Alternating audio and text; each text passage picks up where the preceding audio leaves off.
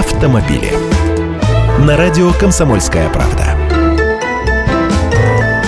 Здравствуйте, я Андрей Гречаник. Нежелание включать поворотники при перестроении или повороте – это чуть ли не самая раздражающая манера из арсенала автохамов. Но штраф за такое нарушение мизерный, да и не наказывают за это никого. И вот депутаты из партии «Справедливая Россия» разрабатывают законопроект, согласно которому за неиспользование поворотников и выполнение маневра из несоответствующего ряда могут начать штрафовать аж на 10 тысяч рублей. Шутка ли такой штраф? Ежу, понятно, ни гаишники, ни депутаты на введение столь высокого наказания не пойдут, но инициаторы законопроекта вот что придумали.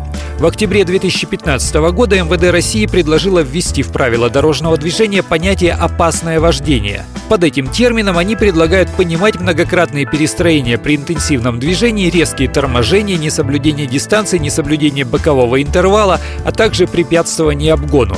Наказание за опасное вождение пока не определено, но это должен быть не маленький штраф, а возможно и лишение прав.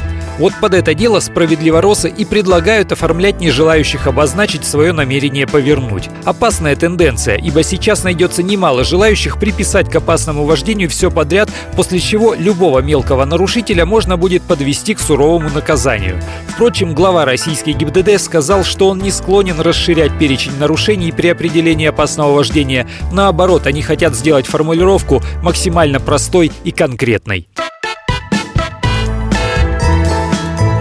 Автомобили.